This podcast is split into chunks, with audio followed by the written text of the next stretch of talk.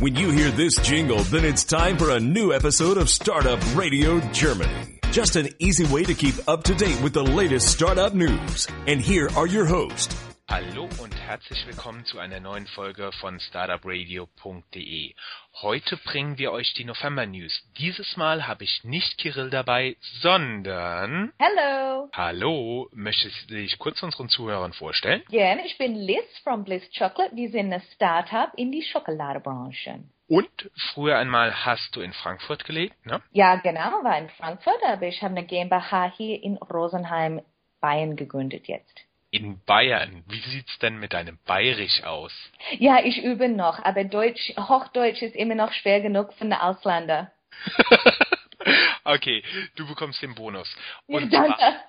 Haben wir, wie unsere ständigen Zuhörer schon wissen, haben wir in der Vergangenheit schon mal ein Interview zusammen gemacht. Ja, wir haben ein Interview gemacht, weil wir sind aktuell, äh, obwohl wir eine GmbH sind, in, in Deutschland was gegründet. Wir haben das drüber gesprochen, aber auch, dass wir zum Beispiel ein Social Enterprise sind. Das ist, dass wir in dem Circular Economy glauben und wie zum Beispiel Economic und Kapitalismus arbeiten, zusammen mit Ethik und Schokolade und äh, Agrikultur arbeiten.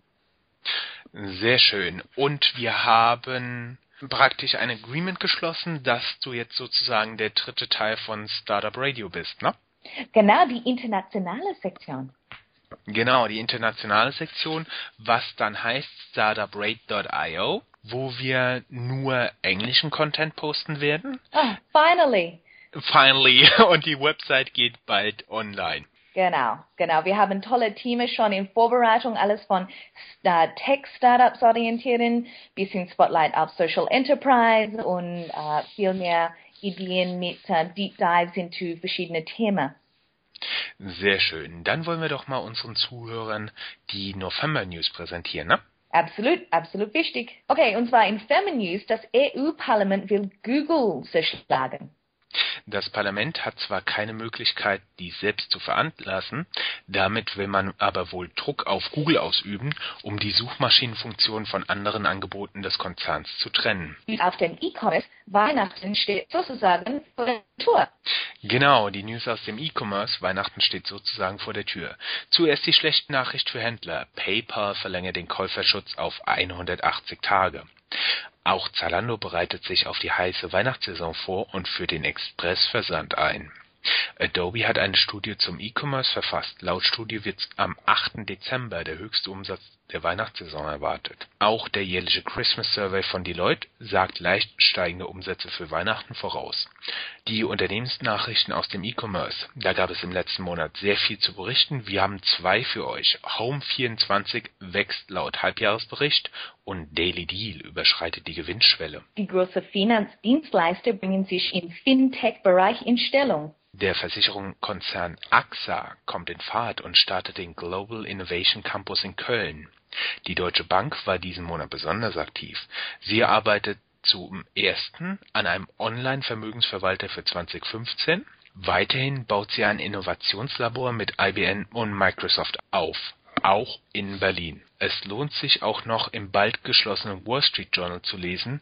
Dort hat man zehn Innovationen für die Bank der Zukunft herausgearbeitet. Vieles tut sich auch in der Venture Capital Scene. Wir konnten natürlich nur eine kleine Auswahl für euch treffen. Zum Beispiel der V C-Arm der Deutschen Telekom legt einen fünfhundert Millionen Fonds auf für Startups. Auch in Frankreich sind deutsche Startups beliebt. Zumindest will Ventec mit einem erhöhten Fondsvolumen aus Frankreich nach Deutschland kommen und in deutsche Startups investieren.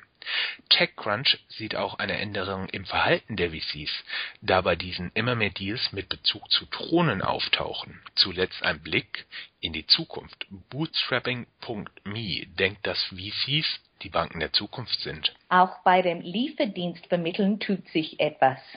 Zwei der drei Lieferando-Gründer werden nämlich das Unternehmen verlassen. Hingegen teilen sich Deliver Hero und Foodpanda einfach mal schnell die Welt auf. Bei den Acceleratoren und Inkubatoren gab es auch echt News. Der Berliner Inkubator Project A will bis zwanzig fünfzehn seine E-Commerce-Plattform verselbstständigen.